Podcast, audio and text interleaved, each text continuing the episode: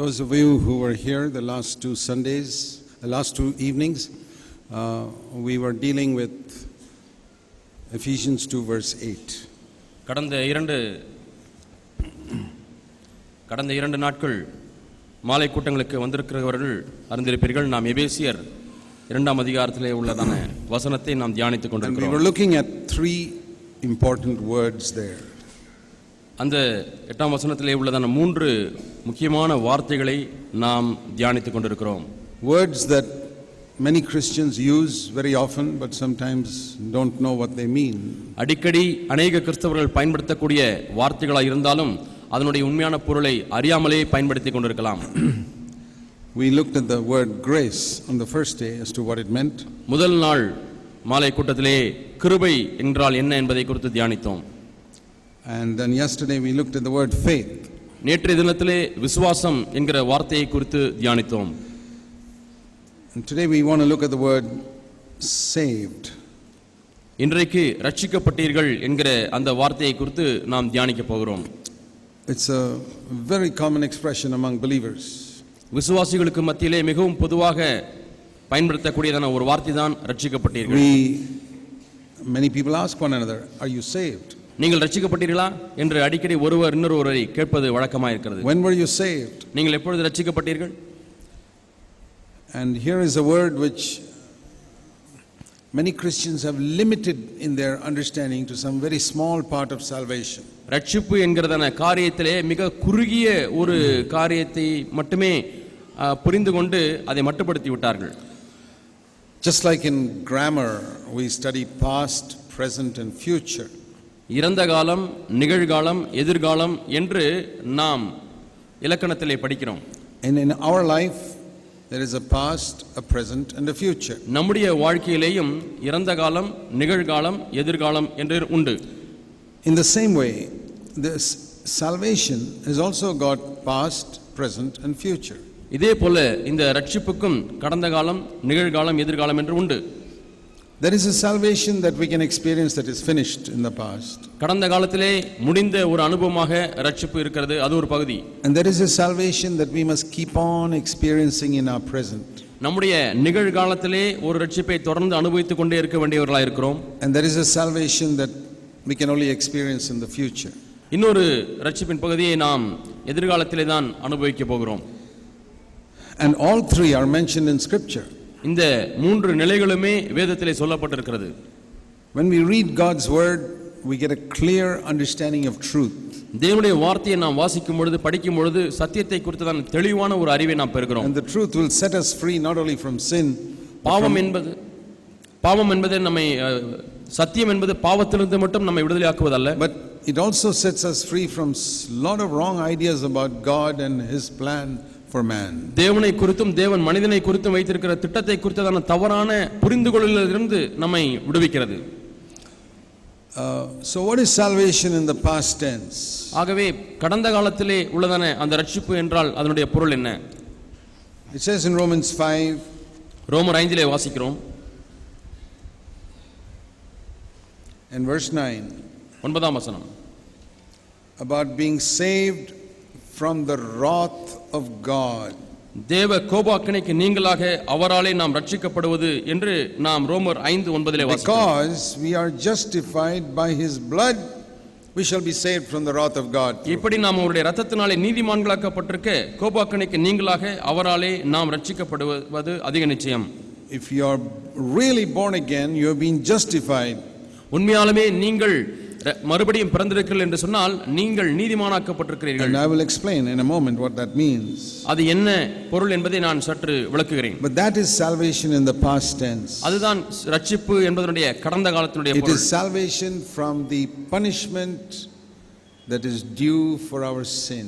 நம்முடைய பாவங்களுக்காக நாம் ஏற்றுக்கொள்ள வேண்டிய தண்டனையிலிருந்து நமக்கு ஒரு ரட்சிப்பு விடுதலை Every sin is a crime against God. நாம் செய்யக்கூடிய ஒவ்வொரு பாவமும் தேவனுக்கு விரோதமாய் செய்யக்கூடிய ஒரு குற்றம் If we have hurt people also, it is a crime against people. ஜனங்களை நாம் புண்படுத்தி இருந்தால் அது ஜனங்களுக்கு விரோதமாக செய்கிறதான ஒரு குற்றம் Some sins are only against God. சில பாவங்கள் தேவனுக்கு விரோதமாக மட்டுமே செய்யப்படுகிறது If you have got a dirty thought, ஒரு அசுத்தமான சிந்தை or you love money, அல்லது நீங்கள் பணத்தை நேசிக்கிறீர்கள் or you're jealous of somebody, அல்லது யாரோ ஒருவரோடு கூட பொறாமையா இருக்கிறீர்கள் or you have an unforgiving spirit. அல்லது மன்னிக்காத ஒரு மன்னிக்க முடியாத ஒரு ஆவி உங்களிடத்தில் இருக்கிறது These are all sins.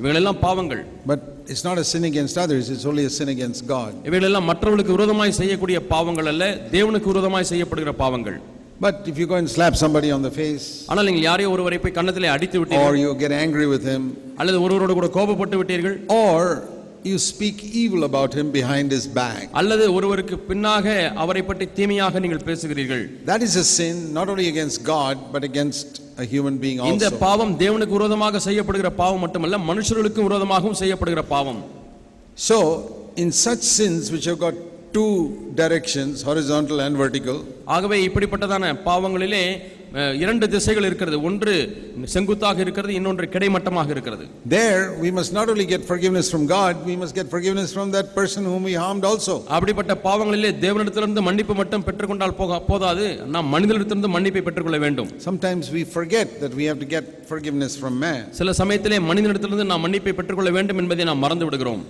God won't forgive us if we don't set that matter right with a man. அந்த குறிப்பிட்ட விஷயத்திலே மனிதனோடு கூட ஒப்புரவாக விட்டால் தேவன் அந்த காரியத்தை நமக்கு மன்னிக்க மாட்டார் Salvation is free.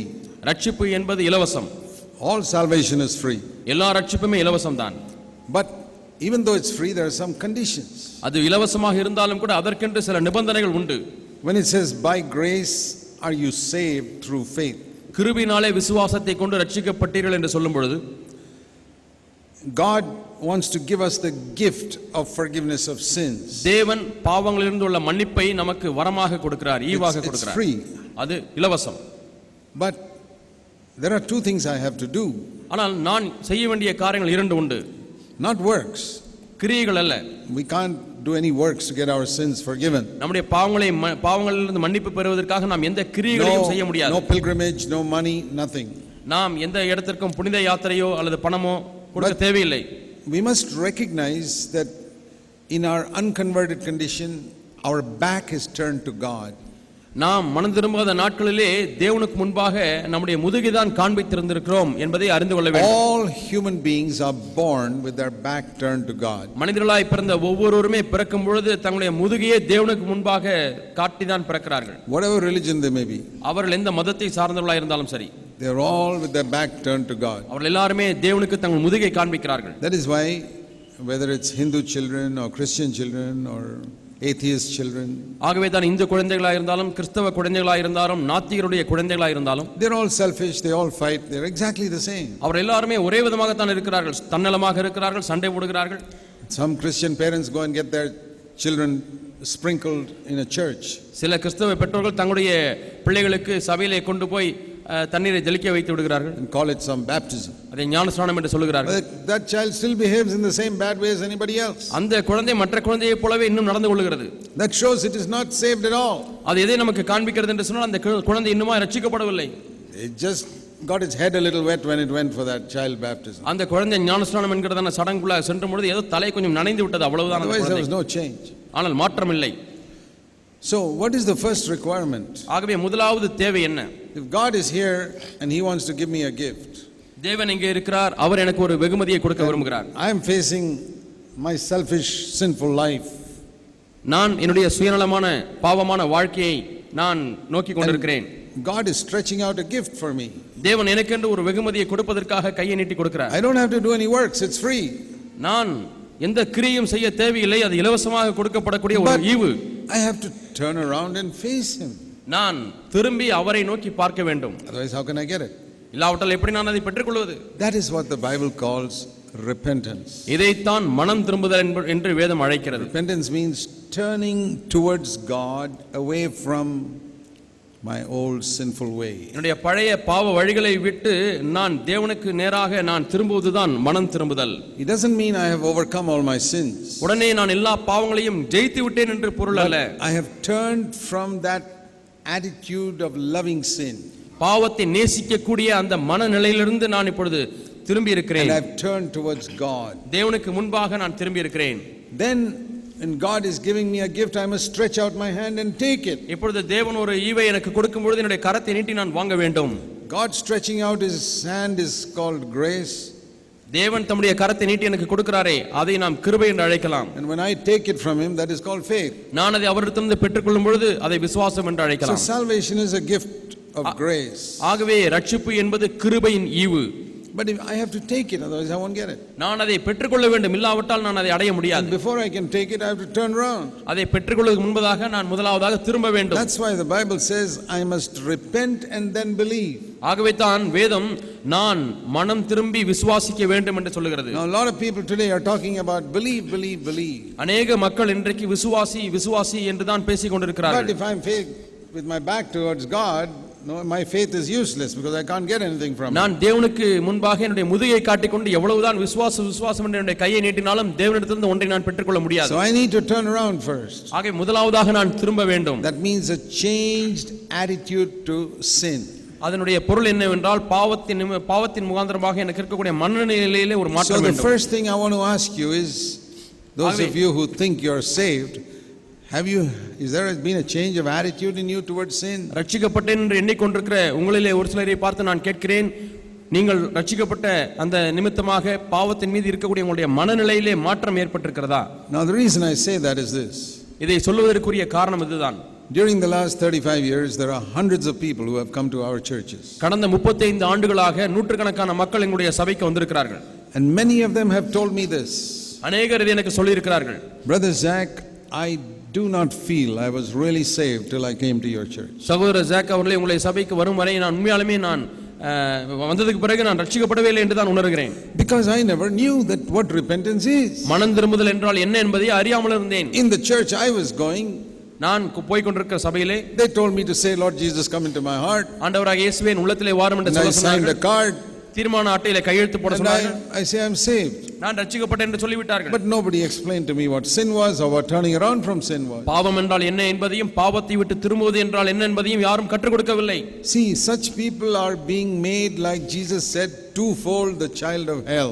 இப்படி நம்முடைய மக்கள் இயேசு சொன்னது போல ரட்டிப்பான நரகத்தின் மகன்களாய் மாறிவிட்டார்கள் Jesus said that in Matthew 23 about some people who are made double children of hell. இயேசு மத்த இருபத்தி மூன்றாம் அதிகாரத்திலே சிலர் நரகத்தின் ரட்டிப்பான நரகத்தின் மகன்களாய் இருக்கிறார்கள் என்று சொல்லுகிறார் How can anybody be a double child of hell?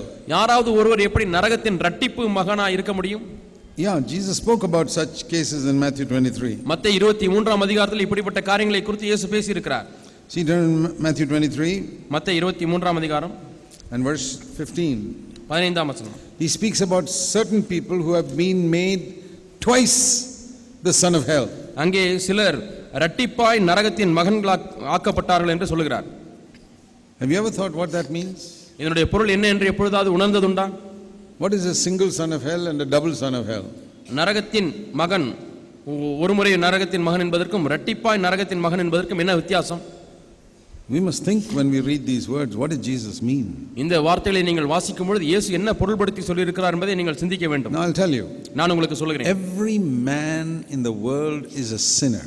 உலகத்திலே பிறக்கிற ஒவ்வொரு மனிதனும் பாவியா The இருக்கிறார் Bible says all have sinned and come short of the glory of God. எல்லாரும் பாவம் செய்து தேவ மகிமை அற்றவர்களாய் So போய்விட்டார்கள் என்று வேதம் சொல்கிறது everybody is a single child of hell. ஆகவே எல்லாருமே நரகத்தின் ஒரு மகனாய் இருக்கிறார்கள் Now, if you tell that man without turning from his sin to believe in Jesus Christ, பாவத்தை விட்டு திரும்பாமல் இயேசுவை மட்டும் விசுவாசித்தால் போதும் என்று அவருக்கு நீங்கள் சொல்லும் பொழுது he believes in Jesus Christ, அவர் இயேசுவை விசுவாசிக்கிறார் but he has not turned from his sin, ஆனால் அவருடைய பாவத்தை விட்டு அவர் திரும்பவில்லை and you tell him that now he's a child of God, இப்பொழுது நீங்கள் அவரை பார்த்து நீ தேவனுடைய பிள்ளை என்று சொல்கிறீர்கள் he's become double a child of hell. இப்பொழுது அவர் நரகத்தின் ரட்டிப்பான மகனாய் இருக்கிறார் Why?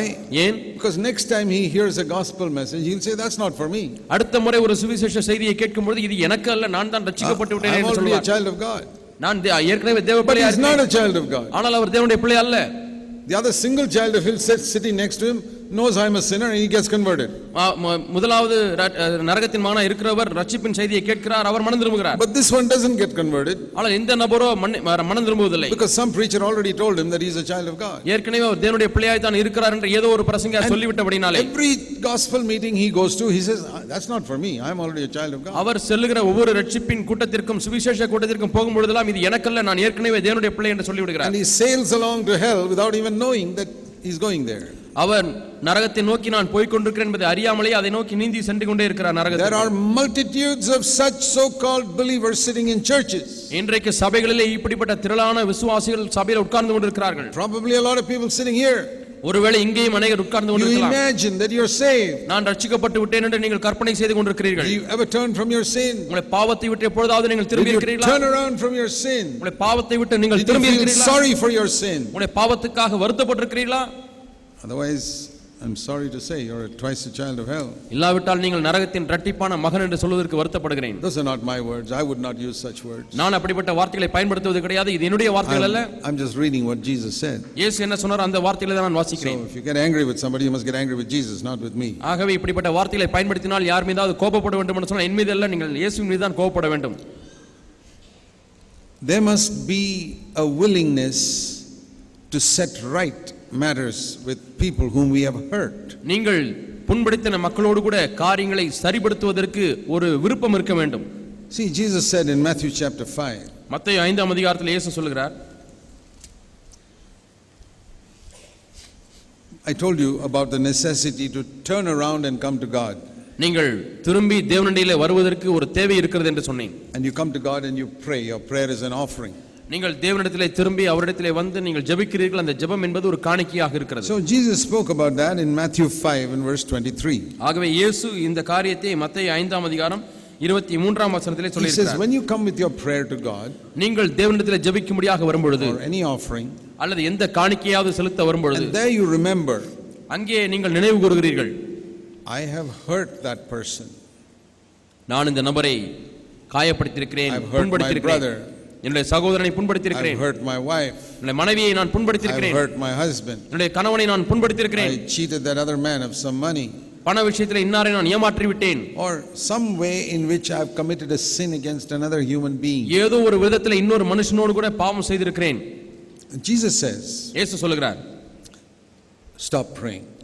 ஜெபிப்பதை நிறுத்து Because God won't listen to your prayer. ஏனென்றால் தேவன் உங்களை ஜெபத்துக்கு செவில் கொடுக்க மாட்டார் Do you know if there is unconfessed sin in your heart, your prayer will not be heard. உங்களுடைய உள்ளத்திலே அறிக்கையிடப்படாத பாவம் இருக்குமே ஆனால் உங்களுடைய ஜெபம் கேட்கப்படாது என்று உங்களுக்கு தெரியுமா That is written very clearly in Psalm 66, verse 18. சங்கீதம் அறுபத்தி ஆறு பதினெட்டிலே அது மிகவும் தெளிவாக If there எழுதப்பட்டிருக்கிறது is sin in your heart, God will not hear you. உன்னுடைய உள்ளத்திலே பாவம் இருக்குமானால் தேவன் உனக்கு செவி கொடுக்க மாட்டார் Sin is a prayer is like making a phone call to God. ஜெபம் என்பது தேவனுக்கு தொலைபேசியிலே பேசுவது போல But sin breaks the phone line. ஆனால் பாவம் என்பது அந்த தொலைபேசியினுடைய இணைப்பை துண்டிக்கிறது You can keep on talking on the phone. There is no not even a dial tone on the phone. நீங்கள் வேண்டுமானால் தொலைபேசி ரிசீவரை வைத்து பேசிக்கொண்டே இருக்கலாம் ஆனால் அதிலே டயல் டோன் கூட வருவதில்லை And it doesn't reach heaven.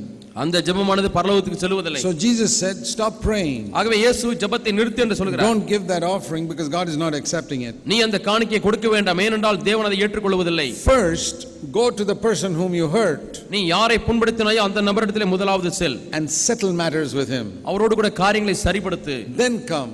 அதற்கு பிறகு வா I told you that there can be sin in two directions. ஏற்கனவே நான் இரண்டு திசைகளிலே பாவங்கள் இருக்கும் என்று சொன்னேன் All sin is against God. எல்லா பாவங்களும் தேவனுக்கு விரோதமாய் செய்யப்படுகிறது But some sins are against God and against others. சில பாவங்கள் தேவனுக்கு விரோதமாகவும் சில மனிதர்களுக்கு விரோதமாகவும் If செய்யப்பட்டதா I have a இருக்கிறது dirty thought, that's only against God. அசுத்தமான சிந்தை என்பது தேவனுக்கு விரோதமாய் மட்டுமே உள்ள But பாவம் if I cheat somebody, I've sinned against God and against that person. யாரையாவது நான் ஏமாற்றினால் நான் தேவனையும் தேவனுக்கு விரோதமாகவும் அந்த மனிதனுக்கு விரோதமாகவும் பாவம் So I செய்திருக்கிறேன் can't just go to God and say, Lord, please forgive me, I cheated somebody. ஆகவே ஆண்டவரே நான் என்னை மன்னியும் நான் யாரை ஒருவர் ஏமாற்றி விட்டேன் என்று Or சொன்னால் please forgive me, Lord, I got angry with that man. ஆண்டவரே இன்னாரோடு கோபப்பட்டு விட்டேன் என்னை மன்னியும் என்று Yeah, சொன்னால் I'm sorry, Lord, I got angry with my wife. ஆண்டவரின் மனைவியின் மீது கோபப்பட்டு விட்டேன் என்னை மன்னியும் என்று சொன்னால் No, Jesus said, first settle that matter, then come and ask for forgiveness. ஆண்டவர் என்ன சொல்வார் தெரியுமா முதலாவது அந்த நபரிடத்திலே போய் நீ சரி செய் ஒப்புரவாக பிறகு இடத்திலே வா என்று Otherwise, சொல்வார் you will not be forgiven. இல்லாவிட்டால் நீ மன்னிக்கப்பட முடியாது Have, are there people sitting here who have imagined that God has forgiven you everything when you have not settled matters with others? நீங்கள் மற்றவர்களோடு கூட காரியங்களிலே ஒப்புரவாகாதபடிக்கு சரி செய்யாதபடிக்கு தேவன் எல்லா பாவத்தையும் மன்னித்து விட்டார் என்று கற்பனை செய்து கொண்டு உட்கார்ந்து கொண்டிருக்கிற யாராவது இங்கே உண்டா Have you read this passage which I read in Matthew 5? மத்திய ஐந்தாம் அதிகாரத்திலே வாசித்த அந்த பகுதியை நீங்கள் எப்பொழுதாவது வாசித்திருக்கிறீர்களா Leave your prayer there, don't pray. நீ ஜெபிக்க வேண்டாம் முதலாவது ஜெபத்தை நிறுத்து Go and settle with that person. போய் அந்த நபரோடு கூட காரியங்களில் ஒப்புரவாகு Then come and give your offering or your prayer or anything. அதற்கு பிறகு நீ வந்து உன்னுடைய காணிக்கையோ உன்னுடைய ஜெபமோ நீ செலுத்து We read in Luke chapter 19 about a man who had cheated many people. லூக்கா பத்தொன்பதாம் அதிகாரத்திலே அநேக மக்களை ஏமாற்றின ஒரு மனிதனை குறித்து நாம் வாசிக்கிறோம் You- You know the story, it is about Zacchaeus. சகையு என்ப என்கிற மனிதனை குறித்த கதை உங்களுக்கு தெரியும் One day Jesus met him sitting on a tree.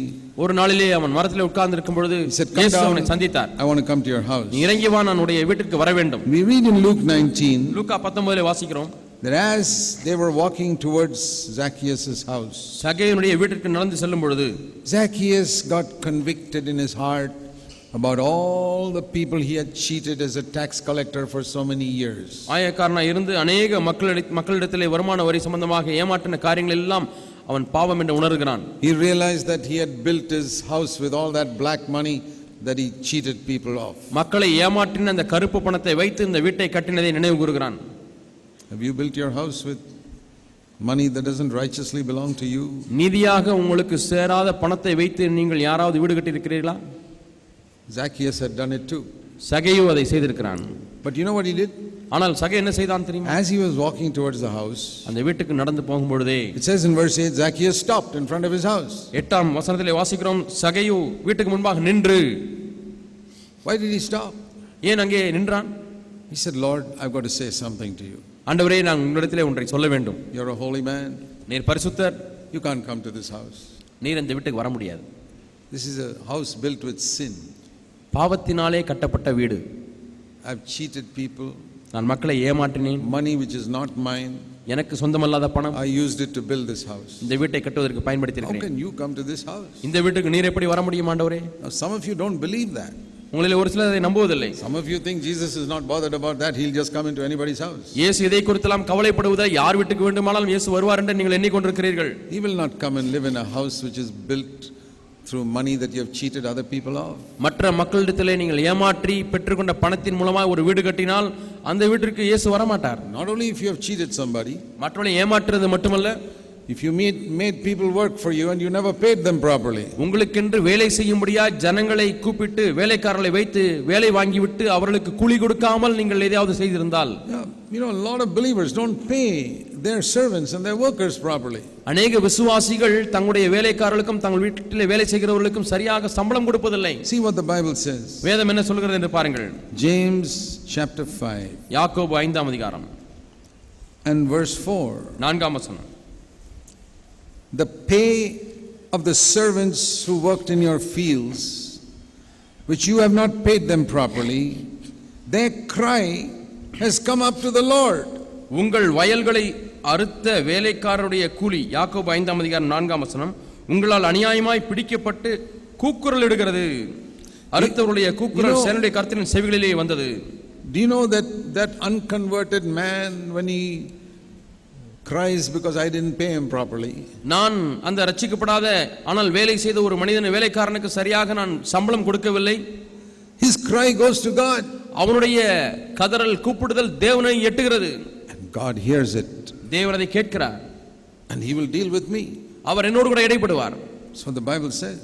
இதைத்தான் வேதம் சொல்லுகிறது And I use that money, it says in verse 5, to live luxuriously and enjoy myself. ஐந்தாம் வசனத்திலே பாருங்கள் அந்த பணத்தை நீங்கள் பயன்படுத்தி பூமியிலே நீங்கள் சம்பிரமமாய் வாழ்ந்து He says in verse 5, you'll, you have only fattened yourself for the day when you will be slaughtered.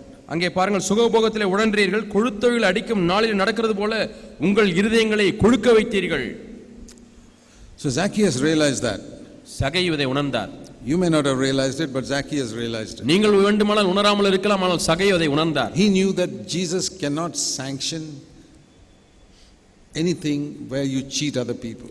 எங்கே நீங்கள் மற்ற மக்களை ஏமாற்றுகிறீர்களோ அந்த காரியத்திற்கு இயேசு ஒரு காலம் அத்தாட்சியா இருக்க முடியாது So Zacchaeus stopped ஆகவே சகை நின்றார் and he said, Lord, I want to tell you something. ஆண்டவரே உங்களிடத்திலே ஒன்றை சொல்ல விரும்புகிறேன் I'm going to give back four times to every single person I've cheated. ஆண்டவரே நான் ஏமாற்றின ஒவ்வொரு மனிதனுக்கும் நான் நான்கு மடங்காய் திருப்பி செலுத்தப் போகிறேன் Luke 19, verse 8. லூக்கா பத்தொன்பதாம் அதிகாரம் எட்டாம் வசனம் And some of those people I cheated, I don't even know their address, I don't know where they are. சில மக்களை நான் ஏமாற்றி விட்டேன் அவர்கள் இப்பொழுது எங்கே இருக்கிறாள் என்றே தெரியவில்லை அவருடைய விலாசமும் எனக்கு தெரியாது I can't escape saying, oh, I'll keep that money because I don't know their address. எனக்கு அவருடைய விலாசம் தெரியவில்லை ஆகவே அந்த பணத்தை நானே வைத்துக் கொள்கிறேன் No, என்று no, சொல்லி no. தப்பிக்க முடியாது It is unrighteous money, I cannot keep it in my bank account. அநீதியாய் வந்த பணம் ஆண்டவரே இதனை என்னுடைய வங்கி கணக்கில் வைக்க I have முடியாது to get rid of it as soon as possible. எவ்வளவு முடியுமோ அவ்வளவு சீக்கிரமாய் அந்த பணத்தை நான் விட்டு விட வேண்டும் So when I don't know where that person is, ஆகவே அந்த நபர் நான் ஏமாற்றின நபர் எங்கே இருக்கிறார் என்று- என்று தெரியவில்லை என்றால் then I must give that money to God, அந்த பணத்தை நான் தேவனுக்கு கொடுக்க வேண்டும் either to the poor, through the poor, ஏழைகள் மூலமாக தேவனுக்கு or கொடுக்கலாம் to the church. அல்லது சபைக்கு கொடுக்கலாம் Then I give it to God, but I can't keep it.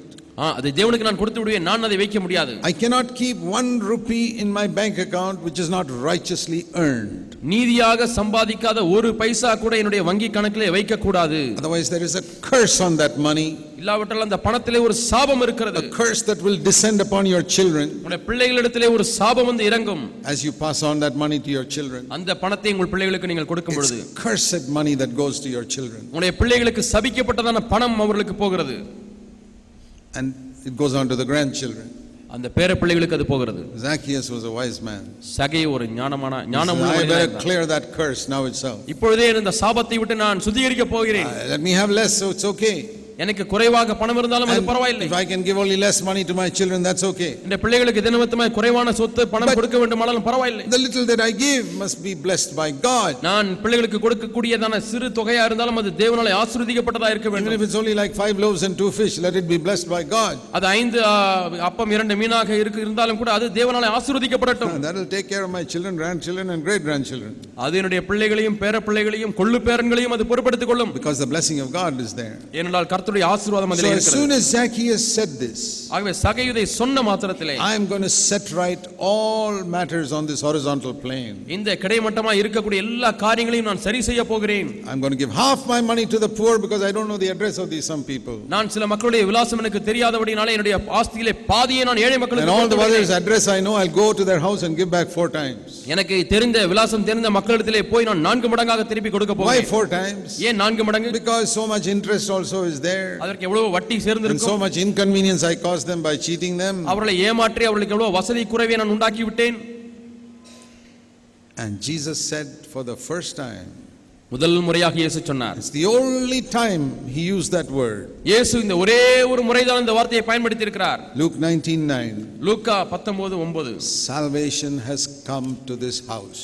இந்த வீட்டுக்கு ரட்சிப்பு வந்தது He never said that any time in any house. எந்த ஒரு வீட்டிலேயும் எந்த முறையும் அவர் அதை சொல்லவே இல்லை The word salvation, which we use so frequently, அடிக்கடி நாம் பயன்படுத்துகிறோமே ரட்சிப்பு என்கிற வார்த்தை are you saved? I am saved. நான் ரட்சிக்கப்பட்டேன் நீங்கள் ரட்சிக்கப்பட்டீர்களா Are you, is your house really saved? உண்மையாலுமே உங்களுடைய வீடு மெய்யாலுமே ரட்சிக்கப்பட்டிருக்கிறதா It's not a question of what you think. நீங்கள் என்ன எண்ணுகிறீர்கள் என்பது காரியம் அல்ல Can Jesus give a certificate? Salvation has come to this person. இந்த நபருக்கு ரட்சிப்பு வந்தது என்று சொல்லி இயேசுவே ஒரு நற்சாட்சி Salvation கொடுக்க has முடியுமா? come to this house. ரட்சி இந்த வீட்டுக்கு ரட்சிப்பு வந்தது என்று ஆண்டவர் சொல்ல It's முடியுமா no use you thinking you're saved. நீங்களாகவே நான் ரட்சிக்கப்பட்டேன் என்று It's எண்ணுவதிலே no use your பிரயோஜனம் இல்லை. pastor telling you you're saved. உங்களுடைய பாஸ்டர் நீங்கள் ரட்சிக்கப்பட்டீர்கள் என்று சொல்லுவதிலே பிரயோஜனம் இல்லை It's no use me telling you that you're saved. நானும் நீங்கள் ரட்சிக்கப்பட்டீர்கள் என்று சொல்வதிலே பிரயோஜனம் இல்லை. I want Jesus to tell me salvation has come to me. இயேசு என்னிடத்திலே வந்து ரட்சிப்பு உனக்கு வந்தது என்று சொல்ல வேண்டும் And he will say it on the same basis அதே அடிப்படையிலே As he தான் அவர் told சொல்வார். Zacchaeus. சகேயுக்கு சொன்ன அதே அடிப்படையிலே தான் அவரும் because சொல்லுவார் he's the same yesterday, today, and forever. ஏனால் இயேசு நேற்றும் இன்றும் என்றும் And மாறாதவராயிருக்கிறார் then he said in verse 10 the Son of Man has, to come to, has come to seek and to save those who are lost. பத்தாம் வசனத்திலே பார்க்கிறோம் இழந்து போனதை தேடவும் ரட்சிக்கவுமே மனுஷகுமாரன் இந்த உலகத்துக்கு வந்தார் Zacchaeus was lost in the love of money. சகையு பண ஆசையிலேயே இழந்து He போனவனாய் was in தொலைந்து a போனவனாய் இருந்தார் deep pit called the love of money. பண ஆசை என்கிறதன் ஆழமான குழியிலே கிடந்தார் Jesus came seeking for him in that pit and saved him. அந்த குழியிலே சகைவை தேடி வந்து அவரை அந்த குழியிலிருந்து மீட்டெடுத்தார் Are you lost in the pit called the love of money? பண ஆசை என்கிற குழிக்குள்ளே நீங்கள் தொலைந்து போய் விட்டீர்களா Don't get discouraged. Jesus has come to seek and to save those who are lost. சோர்ந்து போக வேண்டாம் இழந்து போனதை தேடும்படியா இயேசு கிறிஸ்து வந்திருக்கிறார் But you must acknowledge it. ஆனால் நீங்கள் அதை ஒத்துக்கொள்ள வேண்டும் I remember the day many years ago when I said to the Lord, நான் அநேக ஆண்டுகளுக்கு முன்பதாக ஆண்டவரிடத்திலே நான் சொன்னது எனக்கு நினைவுக்கு வருகிறது Lord Jesus, you came to seek and to save those who are lost. ஆண்டவரே இழந்து போனவர்களை தேடும்படியா ரட்சிக்கும்படியா நீர் வந்தீர் I am lost in the love of money, ஆண்டவரே நான் பண ஆசையிலே தொலைந்து போனவனா இருந்தேன் in a deep pit. நான் ஒரு ஆழமான குழியிலே கிடக்கிறேன் Please save me. என்னை ரட்சியும் And he saved me. அவர் என்னை ரட்சித்தார் He made me set right everything in money matters with everybody. என்னுடைய பண விஷயங்களில் எல்லாரோடும் கூட காரியங்களை சரி செய்யும்படியாக அவர் உதவி செய்தார் My bank account became less, என்னுடைய வங்கி கணக்கில் உள்ள பணம் குறை- குறைந்து but போய்விட்டது I got salvation. ஆனால் எனக்கு ரட்சிப்பு கிடைத்தது And Jesus could say, Salvation has come. இயேசு ரட்சிப்பு வந்தது என்று சொல்ல முடிந்தது So don't think that you can just escape by just going to God and say, Lord, please forgive me. ஆண்டவரே என்னை தயவு செய்து மன்னியும் என்று சொல்லிவிடுவதனாலே நீங்கள் தப்பித்துக் கொள்ளலாம் என்று எண்ண வேண்டாம் God wants to remove the guilt of our life completely from us. நம்முடைய வாழ்க்கையில இருக்கிறதான குற்ற உணர்வை தேவன் முற்றிலுமாக நீக்க விரும்புகிறார் So it must be finished once and for all. ஒரே அடியாக அது முடித்து விடப்பட வேண்டும் Don't postpone that process by not settling matters quickly. காரியங்களை தீவிரமாக சரி செய்யாதபடிக்கு வழவழா என்று நீங்கள் இழுத்துக்கொண்டே போக வேண்டாம் One wonderful thing we see in the story of Zacchaeus சகையினுடைய காரியத்திலே ஒரு அற்புதமான காரியத்தை பார்க்கிறோம் Jesus did not wait till he actually went and paid back all this money. இந்த பணத்தை எல்லாம் சகையு எல்லா இடத்திலும் திரும்பி செலுத்தி முடிக்கும் வரை இயேசு காத்திருக்கவில்லை That may have taken many months. அது அநேக மாதங்கள் எடுத்திருக்கும் But before he did that, அதை செய்வதற்கு முன்பதாகவே as soon as he said, I'm going to do it, நான் இதை செய்ய போகிறேன் என்று சொன்ன And மாத்திரத்தில் Jesus knew he was meaning what he said. சகை என்ன சொல்லுகிறாரோ அது உண்மையாலுமே பொருள்படுத்தி சொல்லுகிறார் என்று இயேசு அறிந்தவுடனே Jesus took that intention as an action.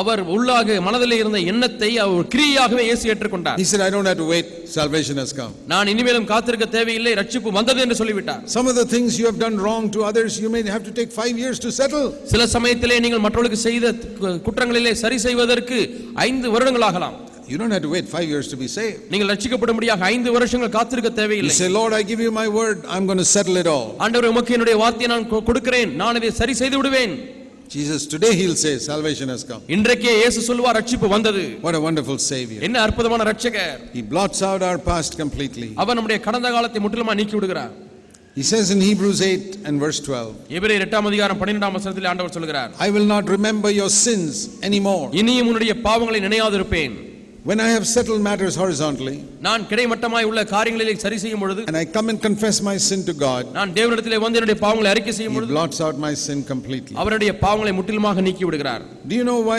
Jesus could not forgive the Pharisees?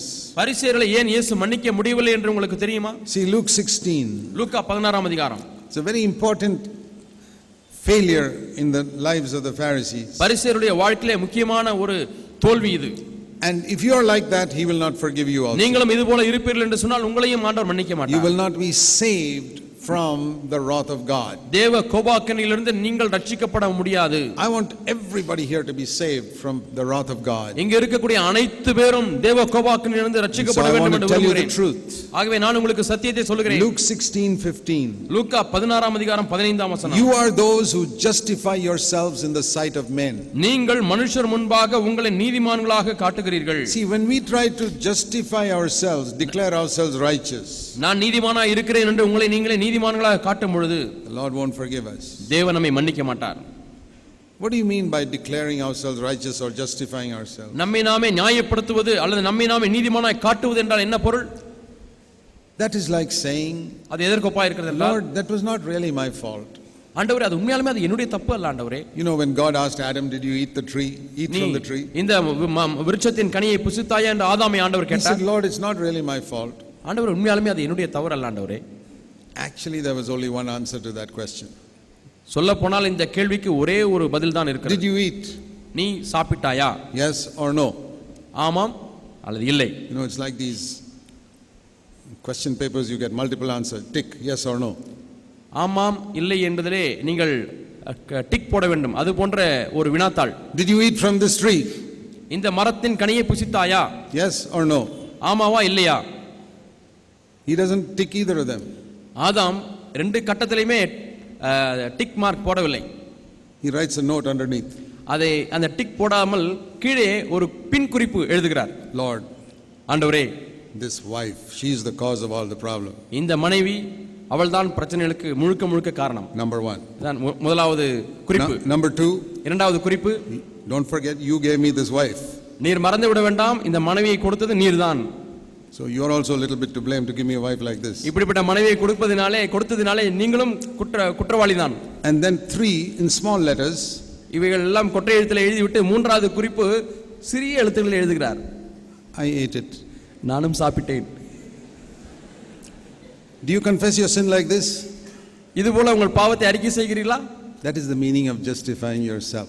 உங்களை நீங்களே நியாயப்படுத்துவது என்பதனுடைய அர்த்தம் இதுதான் It is true what he said.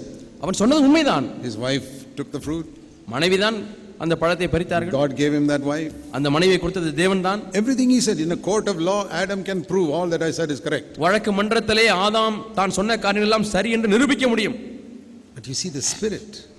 ஆனால் அங்கே உள்ள அந்த ஆவியை பார்த்தீர்களா Many times when you blame somebody else, அநேக சமயங்களிலே நீங்கள் மற்றவர்களை குறை சொல்லும் பொழுது you can see in your spirit that you're not willing to take the blame yourself for what you did. நீங்கள் செய்த அந்த பழியை நீங்கள் ஏற்றுக்கொள்வதற்கு ஒரு தயக்கம் காட்டுகிறதை உங்கள் ஆவியிலே பார்க்க Then முடியும் God will not forgive you. அப்படியானால் தேவன் ஒரு காலம் உங்களை மன்னிக்க முடியாது Stop blaming other people. மற்ற மக்களை குறை சொல்லுவதை நிறுத்தி விடுங்கள் You don't have to confess anybody else's sin. மற்றவருடைய பாவங்களை எல்லாம் நீங்கள் அறிக்கை செய்ய தேவையே இல்லை Why does Adam have to confess his wife's sin? மனைவியுடைய பாவத்தை ஏன் ஆதாம் அறிக்கை செய்ய வேண்டும் Let her confess it on her own. ஆதாமுடைய மனைவி தன்னுடைய பாவத்தை தான் அறிக்கை செய்ய Lord, my sin. ஆண்டவர் என்னுடைய பாவம் Think of your sin. உங்களுடைய பாவத்தை எண்ணி பாருங்கள் That's all you have to confess. அவ்வளவுதான் நீங்கள் அறிக்கை செய்ய Then வேண்டும் God will forgive you. அப்பொழுது தேவன் And உங்களை he will மன்னிப்பார் not only forgive you, அவர்களை மன்னிப்பது மட்டுமல்ல he will declare you righteous. நீ நீதிமான் என்பதை அவர் அறிக்கை If செய்வார் you don't declare yourself righteous, he will declare you righteous. நீங்கள் உங்களை நீதிமான் என்று நீங்கள் அறியா அறிவிக்காமல் இருக்கும் பொழுது அவர் உங்களை நீதிமான் என்று அறிவிப்பார் So whenever you commit a sin, எப்பொழுதெல்லாம் நீங்கள் பாவம் செய்கிறீர்களோ never blame your wife or your husband or your neighbor or your boss or anybody. உங்களுடைய கணவனையோ மனைவியோ பக்கத்து வீட்டுக்காரரையோ மேல் அதிகாரியையோ நீங்கள் குறை சொல்ல வேண்டாம் When you come home and get angry, வீட்டுக்கு வந்து கோபப்படுகிறீர்கள் don't say, Oh, I had a difficult day at work, that's why I got angry. எனக்கு இன்னைக்கு வேலையில ரொம்ப கஷ்டமா இருந்துச்சு அதனால தான் மன அழுத்தத்தினால வந்து That is all கோபப்பட்டு என்று சொல்ல justi- வேண்டாம் That's all justifying yourself. இவைகளெல்லாம் உங்களையே நியாயப்படுத்துகிற காரியம் Say, I have a wretched evil nature, that's why I got angry. எனக்கு மோசமான பொல்லாத சுபாவம் இருக்கிறது ஆகவே தான் நான் கோபப்பட்டேன் என்று சொல்லுங்கள் You'll get victory also. உங்களுக்கு அந்த பாவத்தில் ஜெயம் கிடைக்கும் But as long as you blame other things, you will always live a defeated life. ம- ம- சாக்கு போக்கு சொல்லி மற்றவர்களுக்கு மேலே பழியை போடுகிறவர்களா இருந்தால் எப்பொழுதுமே So- அந்த பாவத்தில் தோற்கடிக்கப்பட்டு கொண்டே I- இருப்பீர்கள் I'm trying to tell you how to confess your sin. உங்களுடைய பாவத்தை எப்படி அறிக்கை செய்ய வேண்டும் என்று சொல்லித் தருகிறேன் When you go and ask forgiveness from somebody, யாரோ ஒரு இடத்துல நீங்கள் போய் மன்னிப்பு கேட்க வேண்டுமானால் how do you ask forgiveness from your wife or somebody you hurt? நீங்கள் புண்படுத்தின உங்கள் மனைவியின் இடத்திலோ அல்லது மற்றவர்கள் இடத்திலோ எப்படி மன்னிப்பு கேட்கிறீர்கள் Do you ask like this, நீ இது போல கேட்கிறீர்களா my dear wife, நருமையான மனைவியே if I have hurt you, please forgive. நான் உன்னை ஒருவேளை புண்படுத்தி இருந்தால் என்னை மன்னித்துக்கொள் You know what I'm saying? நான் என்ன சொல்கிறேன் தெரியுமா I don't think I've hurt you, நான் உன்னை காயப்பட புண்படுத்தி விட்டேன் என்று நான் எண்ணுவதில்லை but if you are stupid enough to think I hurt you, நான் தான் உன்னை காயப்படுத்தி விட்டேன் என்று எண்ணக்கூடிய அளவுக்கு நீ ஒரு அஹ், புத்தியினளா இருந்தால் okay, then please forgive me. சரி நீ மன்னித்து விடு Is that the way to ask forgiveness? மன்னிப்பை இப்படிதான் கேட்க வேண்டுமா You have to say, I'm sorry I hurt you. என்னை மன்னித்து விடு நான் உன்னை புண்படுத்தி விட்டேன் Please அவ்வளவுதான். forgive me. என்னை மன்னித்து விடு Tell me how can I set it right now? இப்பொழுது அதை நான் எப்படி சரி செய்வது என்று சொல் Finished. The whole thing is over. முழு காரியம் முடிந்து விட்டது God sees how you go and ask forgiveness. நீங்கள் போய் எப்படி மன்னிப்பு கேட்கிறீர்கள் என்பதை தேவன் He பார்க்கிறார் wants to deliver us completely from our past life once and for all. ஒரே முறையாக நம்முடைய பழைய கால வாழ்க்கையிலிருந்து முற்றிலுமாக நம்மை விடுதலையாக்க விரும்புகிறார் Many of us are dragging the chains of our past life with us today. நம்மிலே அநேகர் நம்முடைய கடந்த கால வாழ்க்கையின் பாவங்களை ஒரு சங்கிலியை போட்டு கட்டி இழுத்துக்கொண்டே போகிறோம் இப்போ Finish it, finish it. முடித்து விடுங்கள் அதை Set everything right. எல்லா காரியங்களும் Give சரிபடுத்துங்கள் back whatever was cheated என்ன to our காரியங்களை ஏ- mothers. ஏ- மற்றவர்களை ஏமாற்றினோ அந்த காரியத்தை And போய் ask கொடுத்து விடுங்கள் forgiveness. மன்னிப்பு கேளுங்கள் Make a phone call, write a letter, finish with it.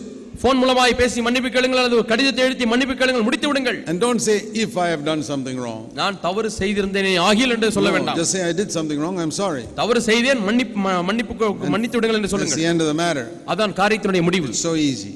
அவ்வளவு எளிது The blood of Jesus will cleanse us from all sin. இயேசு கிறிஸ்துவின் ரத்தம் நம்ம எல்லா பாவங்களையும் நீக்கி நம்மை சுத்திகரிக்கும் And there's no work, you don't have to do any works for it. அதற்காக எந்த கிரியைகளையும் நீங்கள் You செய்ய don't have to give தேவையில்லை any money, you don't have to do any works, you don't have to go to church, nothing. நீங்கள் சபைக்கு தான் போக வேண்டும் அல்லது பணத்தை கொடுக்க வேண்டும் அல்லது கிரிகளை செய்ய வேண்டும் என்ற தேவையே இல்லை Ephesians 2 says we are saved not as a result of works. நம்முடைய கிரிகளினாலே நாம் ரட்சிக்கப்படவில்லை என்று எபேசியர் இரண்டாம் அதிகாரத்தில் வாசிக்கிறோம் எட்டாம் I வசனம். cannot do any works to get my sin forgiven. என்னுடைய பாவங்களை ம- பாவங்களிலிருந்து மன்னிப்பு பெறுவதற்கு நான் ஏதோ கிரிகளை செய்ய முடியாது I have to turn around and confess that I am, it was my mistake. நான் மனம் திரும்பி அது என்னுடைய தவறுதான் என்பதை அறிக்கை செய்ய வேண்டும் Confess to man, confess to God, and that's the end of the matter. மனுஷனிடத்திலே செய்ய வேண்டிய காரியங்களை மனுஷனிடத்திலே சரி செய்யுங்கள் தேவனிடத்திலே சரி செய்ய வேண்டிய காரியங்களை I don't தேவனிடத்திலே have to மன்னிப்பு do a கேளுங்கள் single work. ஒரு கிரியை கூட செய்ய தேவையில்லை But now, இப்பொழுது Ephesians 2 says எபேசியர் இரண்டாம் அதிகாரம் சொல்கிறது we are saved not as a result of works, verse 9, ஒன்பதாம் வசனத்திலே பார்க்கிறோம் கிரியைகளினாலே நாம் ரட்சிக்கப்படவில்லை But after we are saved, ரட்சிக்கப்பட்ட பிறகு we verse 10, பத்தாம் வசனம் now he has prepared certain good works for us to do after we are saved. நாம் ரட்சிக்கப்பட்ட பிறகு நாம் செய்யும்படியாக சில நற்காரியங்களை தேவன் See, நியமித்திருக்கிறார் there's a balance in scripture. ஆகவே வேத வசனத்திலே ஒரு சமநிலை உண்டு Verse 9, it says no works.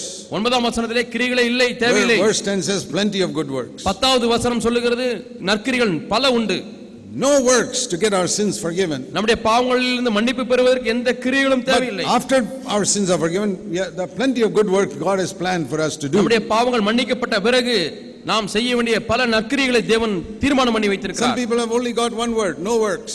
சில பேருக்கு ஒரே ஒரு வார்த்தை தான் கிரிகளே தேவையில்லை There's no works for our forgiveness. நம்முடைய பாவ மன்னிப்புக்காக எந்த கிரிகளும் தேவையில்லை But in our present life, God has prepared many works for us to do. ஆனால் நம்முடைய நிகழ்கால வாழ்க்கையிலே நாம் செய்யும்படியாக அநேக நற்கிரிகளை தேவன் திட்டம் பண்ணி See, வைத்திருக்கிறார் that is like the Christian life has got a foundation and a superstructure. அது எதற்கு ஒப்பா இருக்கிறது என்று சொன்னால் கிறிஸ்துவ வாழ்க்கைக்கு ஒரு அஸ்திவாரம் உண்டு அதற்கு பிறகு மேலே இருக்கக்கூடிய கட்டடம் உண்டு Forgiveness deals with our, the foundation we can say is in our past life. நம்முடைய அஸ்திவாரம் என்பது நம்முடைய கடந்த கால வாழ்க்கை என்று The சொல்லலாம் superstructure is what we are building now.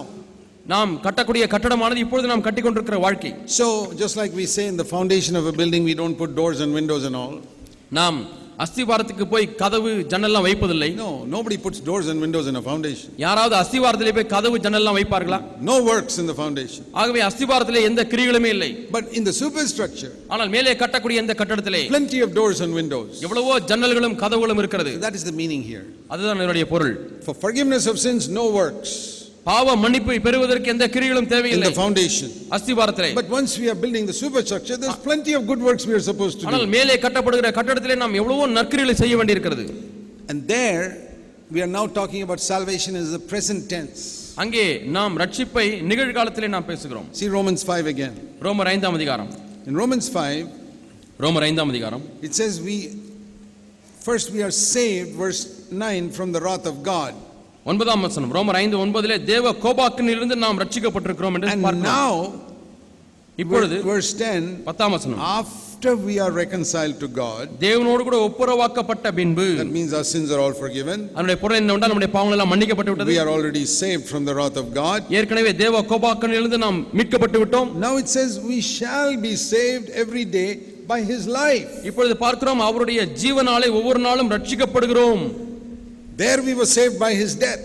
அங்கே அவருடைய மரணத்தினாலே நாம் ரட்சிக்கப்பட்டோம் Now we are saved by his life. இப்பொழுது அவருடைய ஜீவனாலே ரட்சிக்கப்படுகிறோம் Many of you know about salvation through the death of Jesus Christ. உங்களிலே அநேகர் இயேசு கிறிஸ்துவின் மரணத்தின் மூலமாய் வரக்கூடிய ரட்சிப்பை அறிந்திருக்கிறீர்கள் How many of you know salvation through the life of Jesus Christ? இயேசு கிறிஸ்துவின் ஜீவனாலே வரக்கூடிய ரட்சிப்பை எத்தனை பேர் அறிந்திருக்கிறீர்கள் Because you know, Jesus not only died, but he rose again. இயேசு மரித்தது மட்டுமல்ல அவர் உயிரோடு எழுந்தார் He's living. அவரை வாழ்ந்து We கொண்டிருக்கிறார் get one salvation through his death, another salvation through his life. ஒரு ரட்சிப்பை அவருடைய மரணத்தின் மூலமாக பெறுகிறோம் இன்னொரு ரட்சிப்பை அவருடைய ஜீவனாலே பெறுகிறோம் Have you read in the scripture? நீங்கள் வேதத்திலே We வாசித்திருக்கிறீர்களா shall be saved by his life after we are saved from his death. நாம் through his அவருடைய death. மர- அவருடைய மரணத்தின் மூலமாக ரட்சிக்கப்பட்ட பிறகு இந்த பத்தாம் வசனத்திலே வாசிக்கிறது போல அவருடைய ஜீவனாலே ரட்சிக்கப்படுகிறோம் What does that mean? இதனுடைய பொருள் என்ன Romans 5:10, I am saved through the death of his son.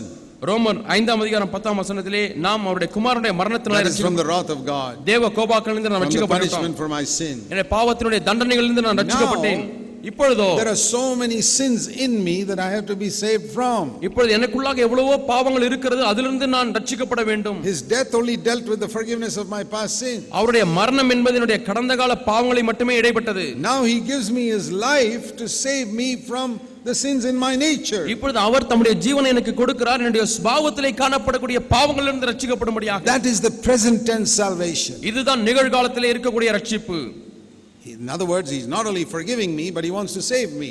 இன்னொரு விதத்திலே நாம் சொல்ல போனால் அவர் என்னை மன்னிப்பது மட்டுமல்ல அவர் என்னை மீட்க ரட்சிக்க விரும்புகிறார் Do you know the meaning of the name Jesus? இயேசு என்கிற அந்த வாச அந்த வார்த்தைக்கு அர்த்தம் தெரியுமா The first time in the New Testament where somebody mentions the name of Jesus. முதல் முறையாக புதிய ஏற்பாட்டு புஸ்தகத்திலே ஒருவர் இயேசு என்ற பெயரை சொல்லுகிறார் was when the angel Gabriel came to Joseph Gabriel என்கிற தூதன் யோசேப்பு இடத்திலே வருகிறார் and told him, அவருக்கு சொல்லுகிறார் Mary is going to have a son, and you must call him Jesus. மரியாள் ஒரு குமாரனை பெற்றெடுக்க போகிறாள் அவருக்கு இயேசு என்று பெயரிடுவாயாக And he told him the meaning of that name. அந்த பெயருடைய அர்த்தத்தையும் சொல்கிறார் And in the meaning of the name, you have the first promise in the New Testament. அவருடைய பெயரின் அர்த்தத்திலே தான் புதிய ஏற்பாட்டிலே காணப்படக்கூடிய முதல் வாக்கு தத்தத்தை நாம் பார்க்கிறோம் There are many hundreds of promises in the New Testament. புதிய ஏற்பாட்டிலே நூற்றுக்கணக்கான வாக்கு தத்தங்கள் உண்டு Do you know the first promise? அதில் உள்ள முதல் வாக்கு தத்தம் தெரியுமா Here it is. இங்கே இருக்கிறது You shall call his name Jesus. அவருக்கு இயேசு என்று பெயரிடுவாயாக Matthew 1:21. மத்தேயு ஒன்றாம் அதிகாரம் இருபத்தி ஓராம் வசனம் Because he will say he will save his people from their sins. அவர் தமது ஜனங்களின் பாவங்களை நீக்கியவளை ரட்சிப்பார் When the Lord told Moses, I will save the Israelites from Egypt. இஸ்ரவேல் ஜனங்களை எகிப்திலிருந்து ரட்சிப்பேன் என்று மோசேக்கு தேவன் சொன்ன பொழுது What did it mean? அதனுடைய பொருள் என்ன It meant that he will take them out of Egypt, எகிப்திலிருந்து வெளியே எடுத்துச் செல்லுவார் என்பதுதான் அதனுடைய பொருள் not leave them there. அங்கேயே விட்டு விடுவார் என்ற அர்த்தம் அல்ல When the J- Bible says he will save us from our sins, that it means he will save us from committing sin. நம்முடைய பாவங்களிலிருந்து நம்மை ரட்சிப்பார் என்று வேதம் சொல்லும் பொழுது நாம் பாவம் செய்வதிலிருந்து நம்மை விடுதலையாக்குவார் என்று பொருள் He doesn't say call his name Jesus because he'll forgive people their sins. அவருக்கு இயேசு என்று பெயரிடுவாயாக ஏனென்றால் அவர் தமது ஜனங்களின் பாவங்களை மன்னிப்பார் என்று சொல்லவில்லை It doesn't say call his name Jesus because he will save people from hell நரகத்திலிருந்து மக்களை ரட்சிப்பார் ஆகவே அவருக்கு இயேசு என்று பெயரிடுவாயாக என்று சொல்லப்படவில்லை or from the wrath of God. அல்லது தேவ கோபாக்கிலிருந்து என்று சொல்லப்படவில்லை Yeah, he does all that. அவையெல்லாம் செய்கிறார் But here he says ஆனால் இங்கே என்ன சொல்கிறார் about this present tense salvation இந்த நிகழ்கால ரட்சிப்பு to be saved from my sins. என்னுடைய பாவத்திலிருந்து ஒரு விடுதலை Have I been saved from all my sins? நான் எல்லா பாவங்களிலிருந்தும் நான் ரட்சிக்கப்பட்டிருக்கிறேனா No, இல்லை I am being saved. நான் ரட்சிக்கப்பட்டு கொண்டே இருக்கிறேன் There are still areas in my life which are not exactly like Jesus Christ. இன்னும் என்னுடைய வாழ்க்கையில இயேசு கிறிஸ்துவை போலவே இல்லாத பகுதிகள் அநேகம் உண்டு Until I become exactly like Jesus Christ, there is still some sin in my life. இயேசு கிறிஸ்துவை போலவே மாறும் வரைக்கும் என்னுடைய வாழ்க்கையில பாவம் இருந்து கொண்டிருக்கிறது But I may not know about it அதை குறித்து எனக்கு தெரியாமல் இருக்கலாம் because God has to show it to me little by little as I grow spiritually. ஆவிக்குரிய வாழ்க்கையில நான் வளர வளர இதே இயேசு தேவன் கொஞ்சம் கொஞ்சமாக அதை காண்பிக்கிறார் And as I see நான் Ah. பார்க்கும் பொழுது new, new, new areas of sin, பாவத்தின் புது புது பகுதிகளை பார்க்கும் பொழுது I can be saved from those sins. அந்த பாவங்களிலிருந்து நான் ரட்சிக்கப்பட முடியும் The Christian life is like an education. கிறிஸ்துவ வாழ்க்கை என்பது ஒரு படிப்பை போல You know, in our life, there are two types of sins நம்முடைய வாழ்க்கையிலே இரண்டு விதமான பாவங்கள் those காணப்படுகிறது sins which we can see. நாம் பார்க்கக்கூடிய பாவங்கள் And there are many unconscious sins in all of our life which we don't even know about. நம்முடைய எல்லாருடைய வாழ்க்கையிலுமே நாம் பாவம் என்று அறியாத அறியாத பகுதியில் பாவம் இருக்கிறது You can compare it to an ice cube. ஒரு ஐஸ் கட்டியை ஒப்பிடலாம் If you see an ice cube in a glass of grape juice or something, நீங்கள் திராட்சை அஹ், பழ சாறு வாங்குகிறீர்கள் அதிலே ஐஸ் போட்டு கொடுப்பா என்று கேட்கிறீர்கள் அதிலே ஐஸ் கட்டி only, போடுகிறார்கள் only 10% of that ice cube is on above the surface. அந்த ஐஸ் கட்டினுடைய பத்து சதவீதம் மட்டுமே அந்த ஜூஸ்க்கு மேலாக காணப்படுகிறது 90% is hidden. அந்த தொண்ணூறு சதவீதமான அந்த ஐஸ் கட்டியானது உள்ளே மறைந்திருக்கிறது Our life is like that. நம்முடைய வாழ்க்கை அப்படித்தான் இருக்கிறது What you see of sin in your life is only 10%. உங்களுடைய வாழ்க்கையில பாவம் என்று பார்க்கிற காரியமானது பத்து சதவீதம் மட்டுமே All the bad habits that you see is only 10%. நீங்கள் இப்பொழுது பார்க்கிறீர்களே இந்த கெட்ட பழக்கங்கள் எல்லாம் அது பத்து சதவீதம் தான் There is another 90% which you have not even seen so far. நீங்கள் இதுவரை காணாத தொண்ணூறு சதவீத பாவங்கள் உள்ளே இருக்கிறது So it's good to humble ourselves. ஆகவே நம்மை தாழ்த்துவது நல்லது Lord, there's a lot of sin I don't even see in my life. ஆண்டவரே என்னுடைய வாழ்க்கையில பார்க்காத பாவங்கள் எவ்வளவு இருக்கிறது ஆண்டவரே But I must deal with this 10% that I can see.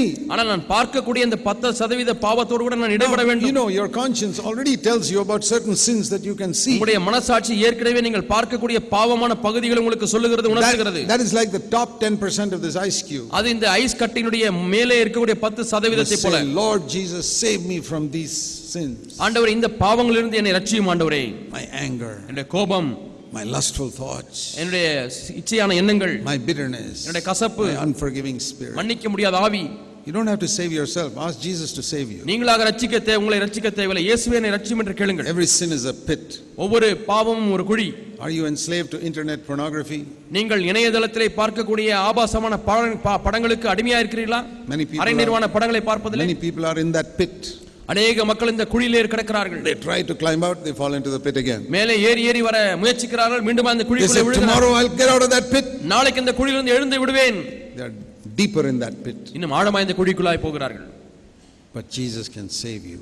இயேசு உங்களை ரட்சிக்க முடியும் Otherwise, you'll get addicted to it and it'll destroy your life. இல்லாத பட்சத்தில் நீங்கள் அதற்கு அடிமையாகி அதுவே உங்களுடைய வாழ்க்கையை அழித்துவிடும் Whether it's alcohol or drugs or pornography or anything, அது மதுபானமாக இருந்தாலும் சரி போதை மாத்திரைகளாக இருந்தாலும் சரி அல்லது அரை நிர்வாண படங்களாய் நிர்வாண படங்களை பார்க்கக்கூடிய You can- இளையதளமாக இருந்தாலும் சரி you can either let it destroy you or let Jesus save you from it.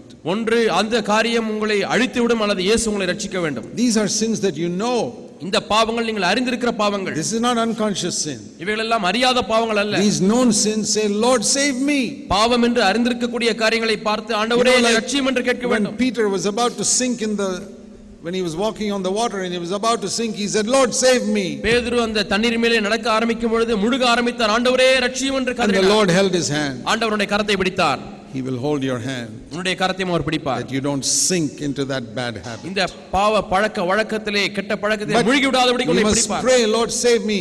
ஆனால் நீங்கள் ஆண்டவரனை ரட்சியும் என்று Let ஜெபிக்க your வேண்டும். resurrection life come and lift me up. ஆண்டவரே நம்முடைய உயிர் தெழுதலுடைய வல்லமை வந்து So, என்னை தூக்க விடட்டும் That is like slicing off that top 10% of that ice cube. இது எதற்காக ஒப்பா இருக்கிறது என்று சொன்னால் மேலே காணக்கூடிய அந்த பத்து சதவீத அந்த ஐஸ் கட்டியை நீங்கள் அப்படியே ஒரு கத்தியில சீவி எடுப்பது போல Supposing you cut off that top 10% of the ice cube, அங்கே மேலே தெரியக்கூடிய பத்து சதவீத அந்த ஐஸ் கட்டியை நீங்கள் வெட்டி எடுத்து விட்டால் what will happen to the ice cube?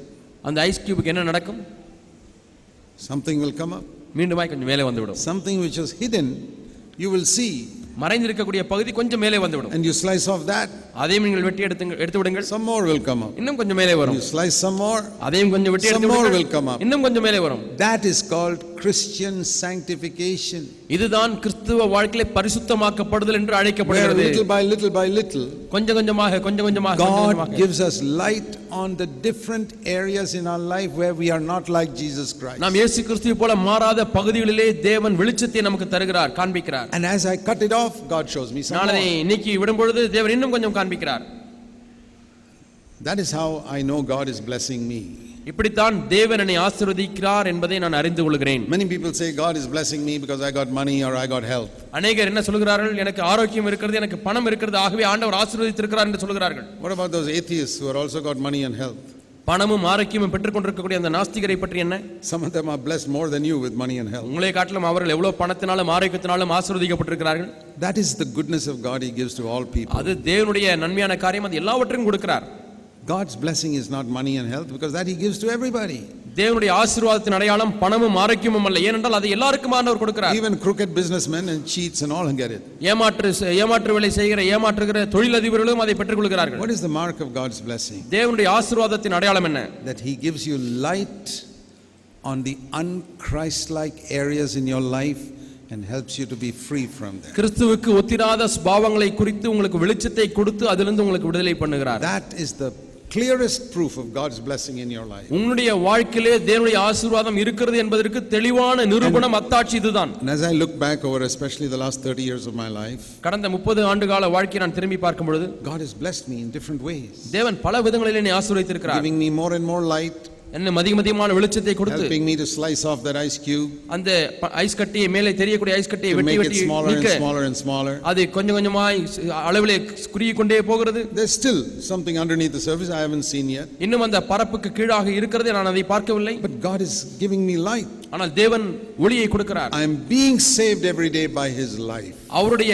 ஜீவனாலே நான் ஒவ்வொரு நாளும் ரட்சிக்கப்படுகிறேன் That is why He gives us the Holy Spirit. அதற்காகத்தான் நமக்கு பரிசுத்த ஆவியானவரை So கொடுக்கிறார் that's the second tense salvation, இதுதான் இரண்டாவது அஹ், நான் சொல்லுகிறதான being ரட்சிப்பு. saved every day. ஒவ்வொரு நாளும் ரட்சிக்கப்படுவது Then one day in the future, எதிர்காலத்திலே ஒரு நாளிலே We read in Romans 13 ரோமர் பதிமூன்றாம் அதிகாரம் about another salvation. இன்னும் ஒரு ரட்சிப்பு Romans chapter 13, we read ரோமர் பதிமூன்றாம் அதிகாரத்திலே நாம் வாசிக்கிறோம் that our salvation now is nearer, verse el- Romans 13 11, is nearer now than when we first believed. ரோமர் பதிமூன்றாம் அதிகாரம் பதினோராம் வசனத்திலே பார்க்கிறோம் நாம் விசுவாசிகளான பொழுது ரட்சிப்பு சமீபமாயிருந்ததை பார்க்கலாம் இப்பொழுது அது அ- நமக்கு அதிக There is சமீபமாயிருக்கிறது a salvation which has not yet come, இன்னும் வராத ஒரு ரட்சிப்பு ஒன்று இருக்கிறது it is very near now. அது இப்பொழுது சமீபமாயிருக்கிறது That is the salvation that will come when my whole body will get saved from sin and sickness and everything. என்னுடைய முழு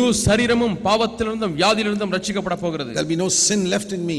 என்னுடைய வாழ்க்கையில பாவமே இனி That is மீந்திராது when Christ comes back. அது கிறிஸ்து மீண்டுமாய் வரும்பொழுது So you see, salvation is past. ஆகவே ரட்சிப்பு கடந்த காலம் and future. நிகழ்காலம் எதிர்காலம் என்று We பார்க்கிறோம் can say, in the past, He's saving me from the penalty and the punishment of sin. கடந்த கால ரட்சிப்பு என்பது என்னுடைய பாவத்தின் தண்டனையிலிருந்து என்னை ரட்சிக்கிறார் In the present, He is saving me from the power of sin.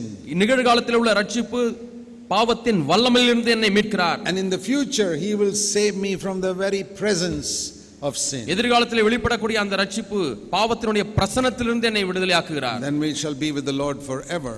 அன்றிலிருந்து நாம் தேவனோடு கூட என்றென்றும் நம்ம So இருப்போம் it is always salvation from sin, ஆகவே எல்லா இடங்களிலுமே பார்க்கும் பொழுது பாவத்திலிருந்து தான் விடுதலை from the punishment for sin, பாவத்தின் தண்டனையிலிருந்து from the ரட்சிப்பு power of sin, பாவத்தின் வல்லமையிலிருந்து and ரட்சிப்பு from the very presence of sin. பாவத்தின் பிரசனத்திலிருந்து ஒரு ரட்சிப்பு That we shall be without sin forever in eternity. நித்தியத்திலே பாவமில்லாதவர்களாக நாம் இப்பொழுதும் அவரோடு கூட ஆளுகை செய்வோம் If you have this hope in you, இந்த நம்பிக்கை உங்களுக்கு இருக்குமே ஆனால் 1 John chapter 3 says, ஒன்று யோவான் மூன்றாம் அதிகாரம் சொல்கிறது it says in 1 John chapter 3 verse 2 that when Jesus comes again, we will be like him. ஒன்று யோவான் மூன்றாம் அதிகாரத்தில் இரண்டாம் வசனத்திலே பார்க்கிறோம் அவர் வெளிப்படும் பொழுது அவர் இருக்கிற வண்ணமாகவே நாம் இருப்போம் Now, if you believe that he is coming, அவர் வருகிறார் என்று நீங்கள் விசுவாசித்தால் and verse 2 that you will be like him, நாம் அவருக்கு ஒப்பாயிருப்போம் என்று நீங்கள் விசுவாசித்தால் all Christians say they believe that.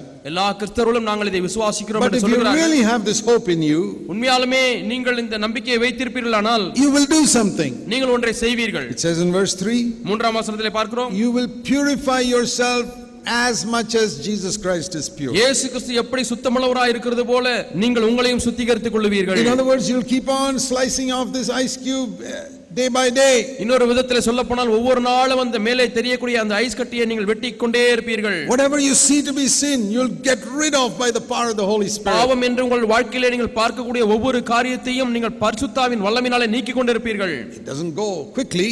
உடனடியாக போவதில்லை We have been steeped in sin for so long that may take one year sometimes to get rid of one sin. நீண்ட மா- நீண்ட காலமாக பாவத்தில் இருந்தபடினாலே சில பாவங்களை மேற்கொள்வதற்கு ஒரு ஆண்டுகள் ஆகலாம் ஒரு ஆண்டு It ஆகலாம் may take five years for you to get rid of your anger, உங்களுடைய கோபத்தை மேற்கொள்வதற்கு ஐந்து வருடங்கள் ஆகலாம் but you must get rid of it. ஆனால் நீங்கள் அதை விட்டுவிட வேண்டும் Do you like to have some snake living inside your house? உங்களுடைய வீட்டுக்குள்ளே பாம்பு வாழ்வதை விரும்புகிறீர்களா Do you realize that every sin is like a snake that's can hurt you and kill you and hurt others? உங்களை கடித்து உங்களை சாகடிக்கக்கூடியதான பாவத்தை போல பா- பாம்பை போல பாவம் இருக்கிறது என்று நீங்கள் And உணர்கிறீர்கள் hurt others. மற்றவர்களையும் அது வேதனைப்படுத்தும் We want to get rid of every snake in our nature. நம்முடைய பாவத்திலே காணப்படக்கூடிய ஒவ்வொரு பாம்பையும் நாம் நீக்கிவிட விரும்புகிறோம் So it may take time, but we want to get rid of it.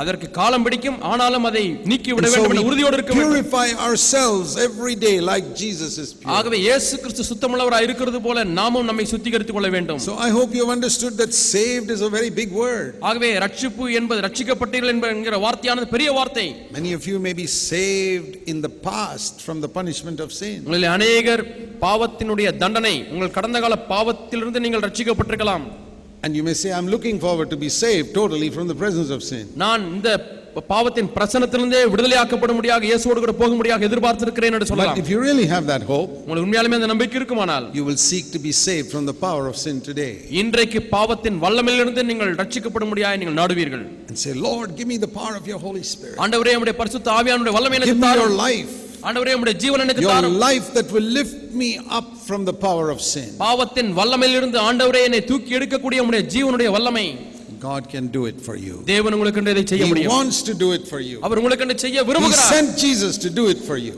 இயேசு உங்களுக்காக செய்ய முடியா விரும்புகிறார் Ask Him. கேளுங்கள் Ask Him to fill you with His Holy Spirit, அவருடைய பரிசுத்த ஆவியான ஆணை ஆவியானவராலே உங்களை நிரப்ப முடியாய் fill கேளுங்கள் you with His life, அவருடைய ஜீவனாலே உங்களை நிரப்ப முடியாய் so கேளுங்கள் that you experience a full salvation ஆக, முழுமையான ரட்சிப்பை நீங்கள் அனுபவிக்க முடியாக and not a half salvation. பாதி ரட்சிப்பை அல்ல Let's pray. நாம் ஜெபிப்போம் While our heads are bowed in prayer, நம்முடைய தலைகள் ஜெபத்திலே வணங்கியிருக்கும் பொழுது I want to ask you to respond to the Word of God that you have heard. இன்றைக்கு நீங்கள் கேட்ட தேவனுடைய வார்த்தைக்கு நீங்கள் கீழ்ப்படியும்படியாய் நான் விரும்புகிறேன் Say, Lord, I want a full salvation in my life. ஆண்டவரே என்னுடைய வாழ்க்கையில் இந்த முழு ரட்சிப்பு வேண்டும் ஆண்டவரே என்று கேளுங்கள் I want to set everything right with God and with man. தேவனோடு மனிதனோடு ஆண்டவரே நான் காரியங்களை சரி செய்ய வேண்டும் என்று And கேளுங்கள் I want to be completely free from the power of sin. ஆண்டவரே பாவத்தின் வல்லமையிலிருந்து முற்றிலுமாக நான் விடுதலையாக்கப்பட வேண்டும் Little by little, day by day, கொஞ்சம் கொஞ்சமாக ஒவ்வொரு நாளும் I want you to free me from everything that is unchrist-like in my life. என்னுடைய வாழ்க்கையிலே கிறிஸ்துக்கு ஒப்பில்லாத காரியங்களிலிருந்து ஆண்டவரே என்னை விடுதலையாக்க முடியாது ஜெபிக்கிறேன் He will hear you. அவர் உங்களுக்கு உங்கள் ஜெபத்துக்கு செவி கொடுப்பார் Lord, give an assurance that you have heard the prayer of those who have sincerely prayed. ஆண்டவரே யாரெல்லாம் உண்மையாய் ஜெபித்திருக்கிறார்களோ அவர்களை ஜெபங்களை நீர் கேட்டிருக்கிறீர் என்கிற ஒரு நிச்சயத்தை அவர்களுக்கு தாரும் We pray in Jesus' name. இயேசுவின் நாமத்தில் ஜெபிக்கிறோம் பிதாவே Amen. ஆமென்